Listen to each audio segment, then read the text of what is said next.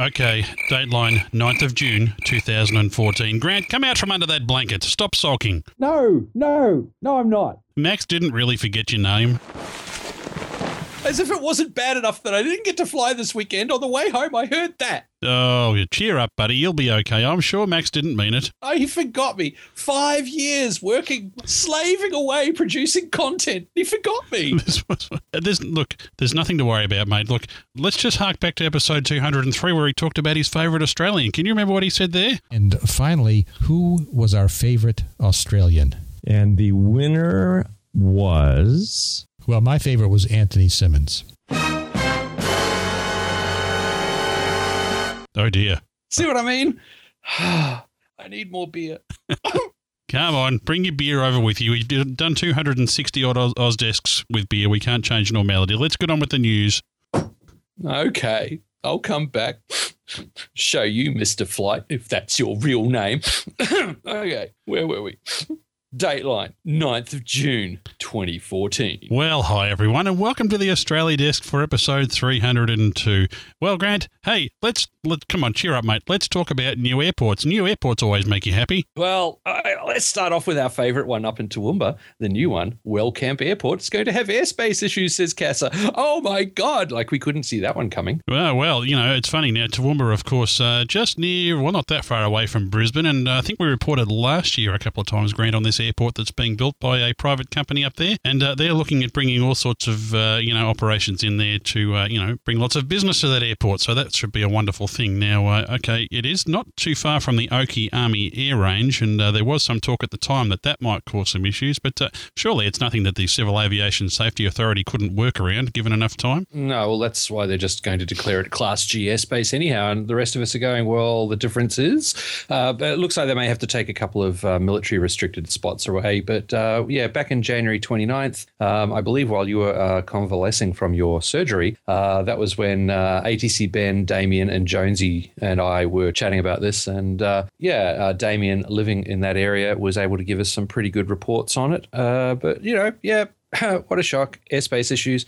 But hey, no new airport should go unpunished. I mean, look what's happening with Badgerys Creek. It's going to take at least a year just for them to sort out who does what. Yeah, well, we'll talk about Badgerys Creek uh, just briefly in a minute, Grant, but uh, it's interesting here that they're looking for that Wellcamp airport. It's uh, They're saying the runway will be capable of handling Boeing 747 aircraft, so that's quite a sizable runway there. And uh, John Wagner, who's the chairman of the family run company that uh, that's basically setting up this airport, and Grant, they're putting in $100 million at least to set it up. Uh, he's saying the airport would be used mainly for freight. I guess that's going to cause probably some issues for some some people around there who are not going to be happy about the idea of having a large aircraft like that coming. I think it'd be wonderful, Grant. I might move up there myself. Well, you know, it's there's going to be circuits as well. You could be told to expedite your approach due to a 747 freighter on final. I don't think you're ever going to get a chance to bring your Cessna into Sydney or Melbourne International for that matter. They uh, have they have uh, uh, certain bans on aircraft that small, even yes. if you do have a big fat credit card. Yes. Well, I don't have I don't have a, a Cessna and B, a, a, big fat credit card, that's for sure.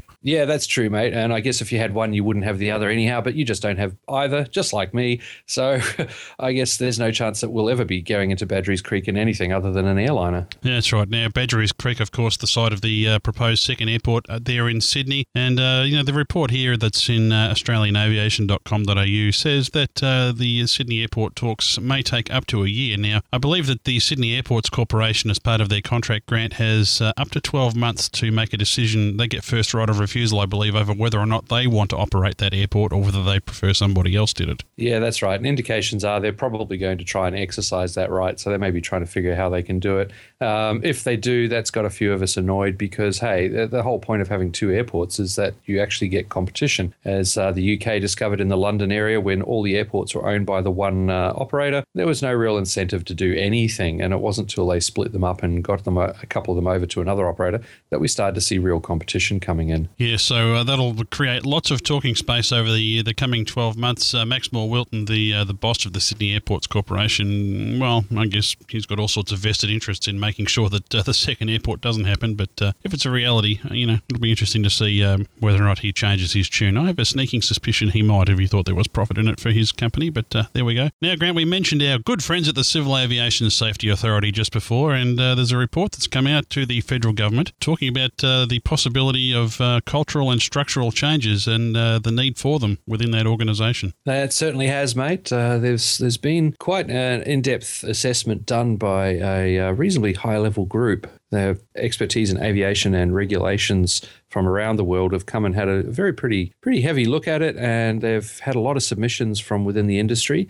Uh, some of which didn't pull any punches in, in what they said about CASA.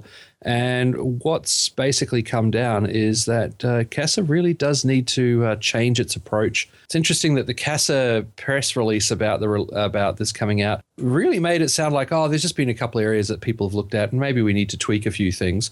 Whereas everyone else who reads this goes, yeah, this is going to make a lot of change to uh, how CASA operates. So either uh, that means no hope for change at CASA once again, or uh, somebody's got some really good spin doctors, and I think a few politicians may want to hire them. Yes, true. Now, this uh, this report compared the Civil Aviation Authority to other comparable authorities, such as uh, those at Transport Canada and over there at the Civil Aviation Authority in New Zealand. And uh, this report recommends that CASA should adopt, quote unquote, a client orientated output model, uh, organisational structure similar to that used by the New Zealand Civil Aviation Authority. Well, gee whiz, I hope it doesn't include some of the uh, fees that they charge over there in New Zealand. I mean, we, we pay enough here as it is. I know, I know. The, some of the Kiwi user fees uh, for weather and so on and medicals have uh, raised a few eyebrows. I mean, the Kiwi bureaucracy is saying that they haven't put the prices up for ages. They need to do something to um, address it, but they haven't looked at the option of uh, actually stepping back and saying, well, you don't need it in a light aircraft, as is being looked at here. But you know, it's it's also the whole adversarial nature of its uh, relations with industry.